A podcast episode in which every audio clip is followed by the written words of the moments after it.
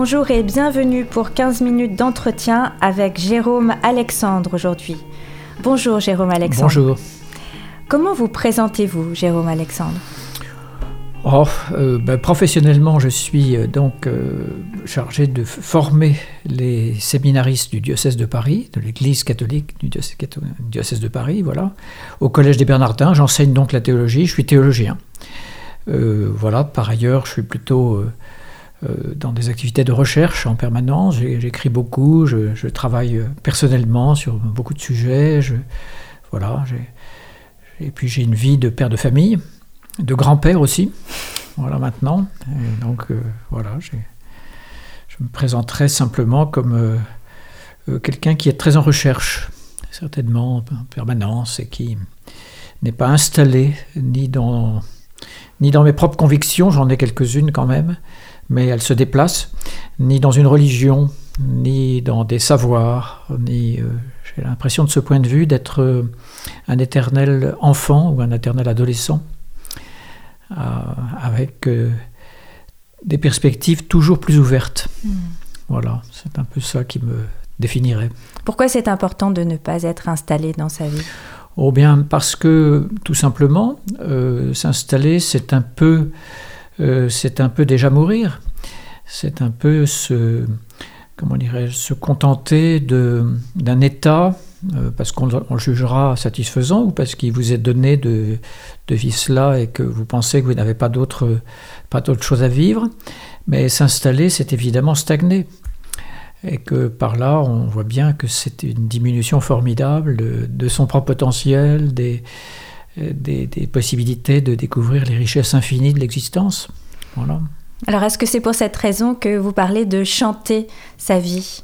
Alors, euh, sans doute, euh, sans doute, il y a quelque chose d'autre dans cette expression euh, chanter sa vie et vivre son chant, qui est une expression du poète Rainer Maria Rilke. il y a quelque chose d'autre qui est le fait que qu'il y a à recueillir, à accueillir et à porter soi-même une dimension de grâce au fond de l'existence elle-même.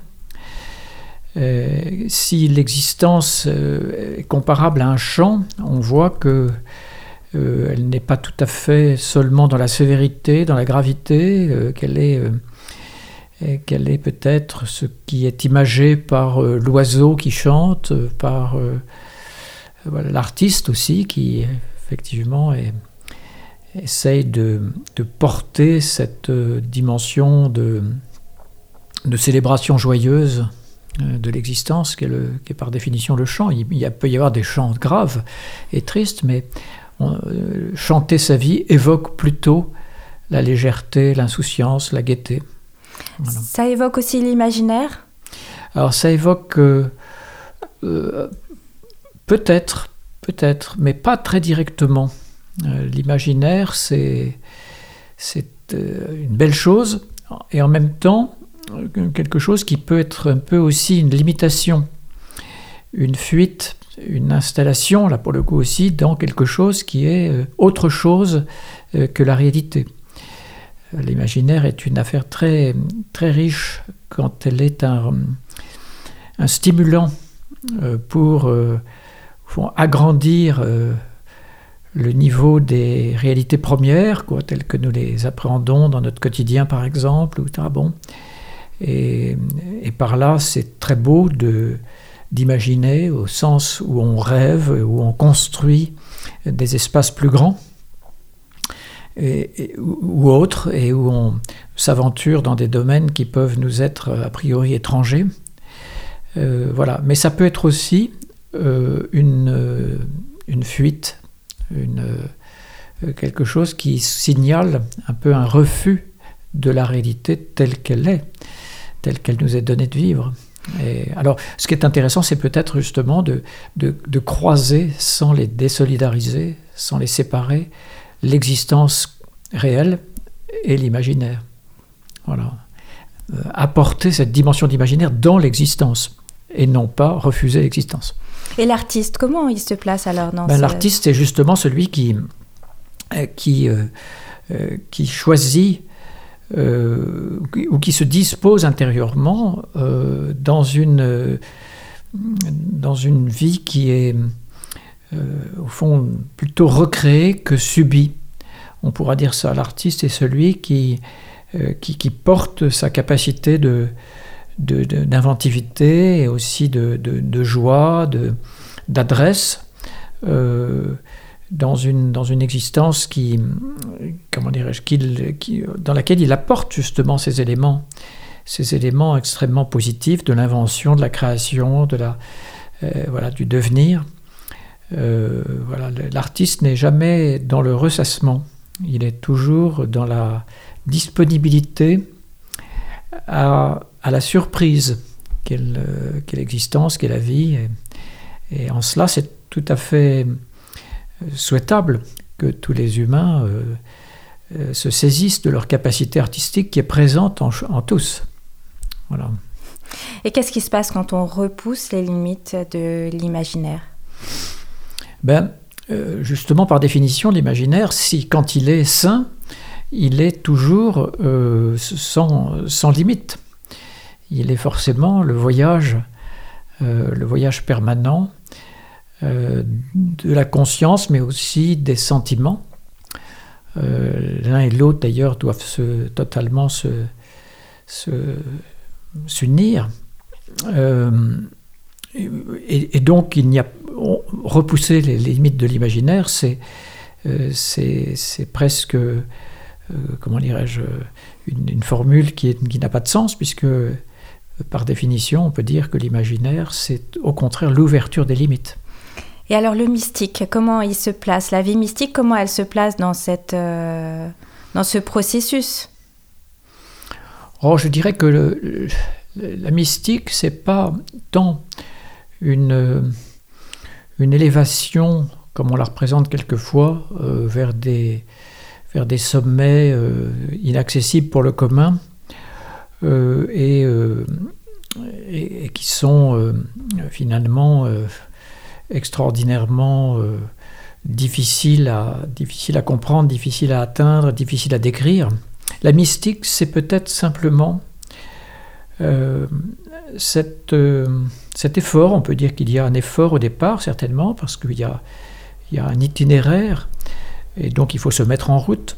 C'est un effort d'attention à la vie, à la réalité, à soi-même, qui, euh, qui, alors là pour le coup, est infini et peut conduire euh, dans des voyages, au meilleur sens de ce mot voyage, de cette, image du voyage, euh, à des voyages intérieurs, mais pas intérieurs au sens d'une fermeture, au contraire, c'est des voyages absolument ouverts dans l'immensité de la vie intérieure et, et, qui et qui peuvent conduire et qui, et qui conduisent généralement là où on ne sait pas au départ où cela, cela entraîne. La vie mystique est une vie, de ce point de vue-là, euh, d'ouverture et de risque. Euh, et de risque, puisque euh, cela suppose de s'abandonner à ce qu'on ne sait pas qu'il va pouvoir vous arriver quand on l'a entrepris. Voilà. Quels sont les êtres mystiques qui vous ont inspiré ou qui vous inspirent dans oh votre ben, vie En fait, beaucoup. Et bon, alors moi, je suis chrétien et donc dans le christianisme, il y a pléthore évidemment de, de très grandes figures. On peut dire que tous les tous ceux qui ont laissé trace dans le euh, dans la mémoire euh, et donc dans la, qui, sont, qui ont été recueillis dans la tradition et qu'on appelle souvent les saints euh, sont, sont mystiques, même quand ils n'ont pas produit d'écrits, d'écrits mystiques ou de traiter sur la vie spirituelle. Euh, les, mystiques sont par définition tous ceux qui ont euh, un espace intérieur euh, extraordinairement agrandi par le fait de leur capacité d'attention justement et d'avoir et d'avoir accueilli accueilli Dieu, accueilli la vie dans toute sa, sa, sa dimension infinie qui est pour l'essentiel invisible mais qui euh, néanmoins voilà, est, une, une, absolue richesse euh, dans laquelle nous sommes, nous sommes admis. C'est-à-dire que euh, tout un chacun, si peu formé soit-il, ça peut, à un moment ou l'autre, s'apercevoir qu'il est qu'il est parfaitement en capacité de devenir mystique, alors même que voilà que qu'il ne semblait pas être spécialement doué pour la vie spirituelle, la méditation, le silence, la prière, etc. Et est-ce que vous avez été inspiré, vous, par un être mystique en particulier, un modèle ou une source d'inspiration? Non. Euh, sinon, alors je citerai euh, des très grands artistes qui, pour moi, sont, des, sont, sont absolument des mystiques. Il ne faut sûrement pas leur refuser cette, euh, cet attribut, cette qualité.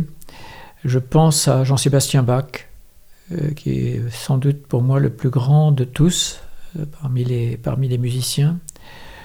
Euh, voilà, qui, quand, il est, quand on l'entend, quand on, quand on communique vraiment à son intériorité par sa musique, euh, elle, est, elle est largement interprétée et connue, eh bien, on perçoit, on perçoit ce que c'est, ce que c'est que la, la, sublimité mystique, on ne peut pas dire autrement, et, et en le percevant, on est gagné soi-même à euh, y participer, ce qui est considérable.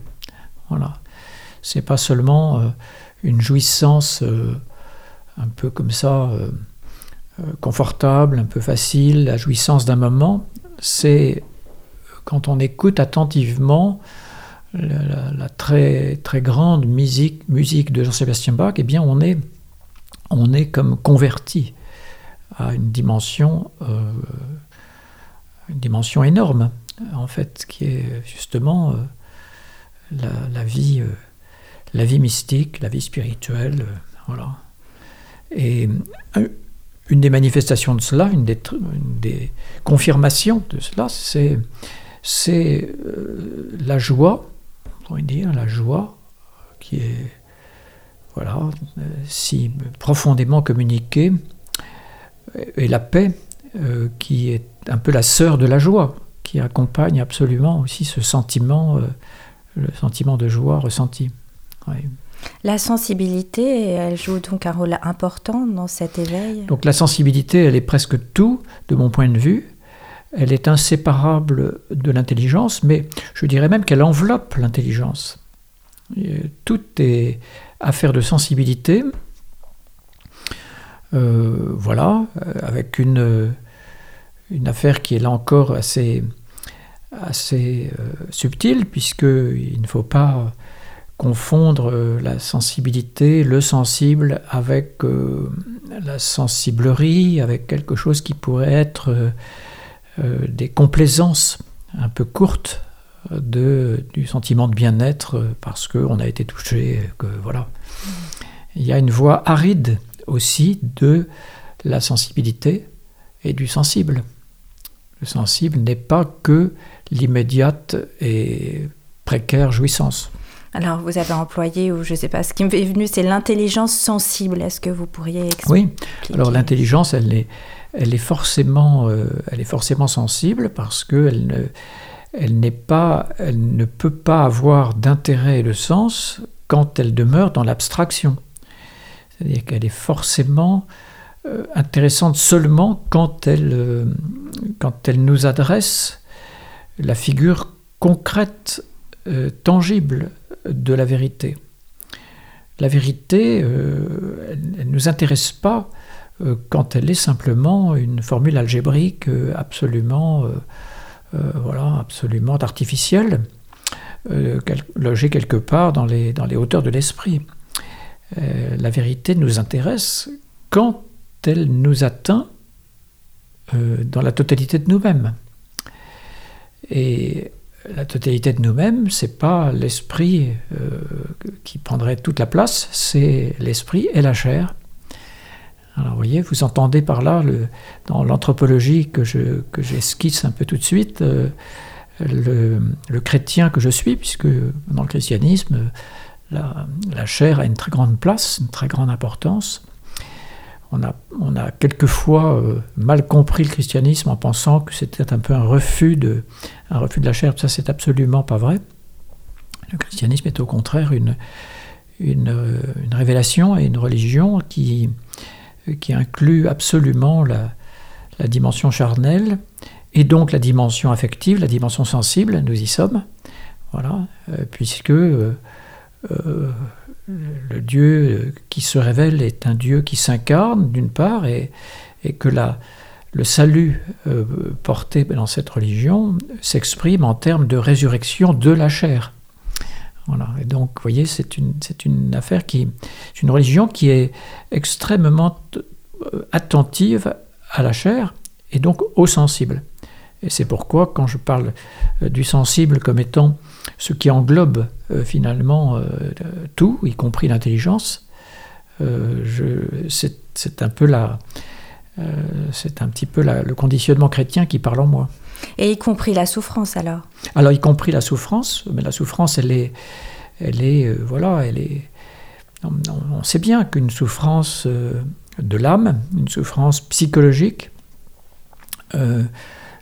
reste rarement une souffrance qui, voilà, qui n'atteindrait pas le, le, corps.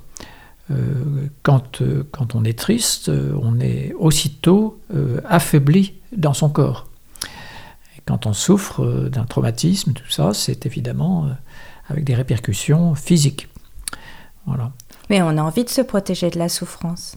Alors on a bien sûr envie de se protéger de la souffrance, et il le faut, et il faut chercher certainement à, à s'épargner en tout cas les souffrances qui sont euh, qui, sont, qui sont inutiles, toutes celles qui peuvent dépendre justement de notre, notre volonté qui, qui est bien souvent euh, euh,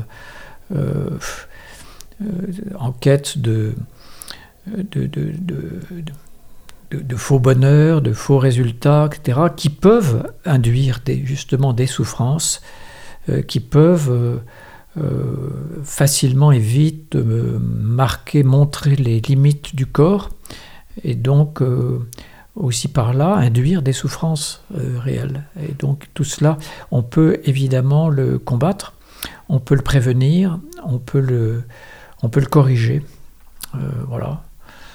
Et je pense que la souffrance n'est certainement pas une affaire à rechercher, mais quand on la rencontre, elle peut être aussi comprise comme étant la nécessaire, le nécessaire passage euh, pour, euh, euh, pour que s'unifie mieux, ou de plus en plus, justement, le, la chair dans sa limite, dans sa dimension justement contingente et qui peut être faible et fragile, et l'esprit qui a davantage d'aisance sans doute à, se, à s'élever ou à, atteindre des, niveaux qui justement ne sont pas, euh, ne sont pas euh, du côté de la fragilité, mais au contraire du côté d'une certaine, d'une certaine force. Voilà. Sensible mais fort. Alors naturellement, euh, la, sensibilité n'est pas certainement pas que fragilité, ça, elle est aussi, elle est aussi notre, notre formidable capacité de vivre, et on sait, Dieu sait que quand on est pleinement dans la vie, euh, et que par chance il nous est donné d'y être en bonne santé, d'éprouver euh, le, bonheur de, se réveiller après une bonne nuit de sommeil, euh, d'être sorti d'une maladie, etc., eh bien on, voit à quel point le corps a, une dimension extraordinairement puissante. C'est absolument commun comme expérience, en tout cas. Et il, faut il faut en recueillir certainement l'enseignement. Parce que ce qui nous touche souvent chez les artistes, c'est leur fragilité aussi. Bah, c'est leur fragilité, oui, mais une fragilité qui s'accompagne aussi de son contraire, c'est-à-dire d'une formidable capacité de résilience, de, de, courage, et puis euh, de réalisation. Euh, c'est souvent extrêmement éprouvant de faire de l'art, de, vivre euh, dans l'inconnu d'une aventure, d'une aventure artistique qui peut être très coûteuse à tout point de vue. Enfin, qui voilà. Et donc il y a vraiment fragilité, mais aussi, moi je le remarque souvent et je l'admire, beaucoup de beaucoup de courage, beaucoup de force dans, la, dans, le fait d'être artiste. En tout cas, les êtres qui renoncent par peur, par crainte, à explorer ce qui ne s'explore que dans une dimension de courage et de force, eh bien, devront renoncer à être artistes. ça, c'est certain. Et donc voilà, fragilité oui, mais c'est aussi le contraire. Et en même temps, une façon de développer cette force nécessaire pour vivre. Oui, oui, oui, ça certainement. Certainement. Euh, avancer dans la, dans la vie artistique, euh, c'est sans doute, en effet, gagner en, euh, gagner en force. voilà. Il peut y avoir des, quelquefois des accidents, des risques, quelquefois la force peut devenir euh, maladie, folie, mais euh, elle peut être aussi euh, une extraordinaire illustration de la, sagesse. Et on le voit souvent chez les artistes qui sont extraordinairement rayonnants de ce point de vue-là. Merci beaucoup Jérôme Alexandre de nous avoir accordé cet entretien. Merci beaucoup de cet éclairage passionnant. Et nous vous souhaitons une excellente continuation. Merci beaucoup.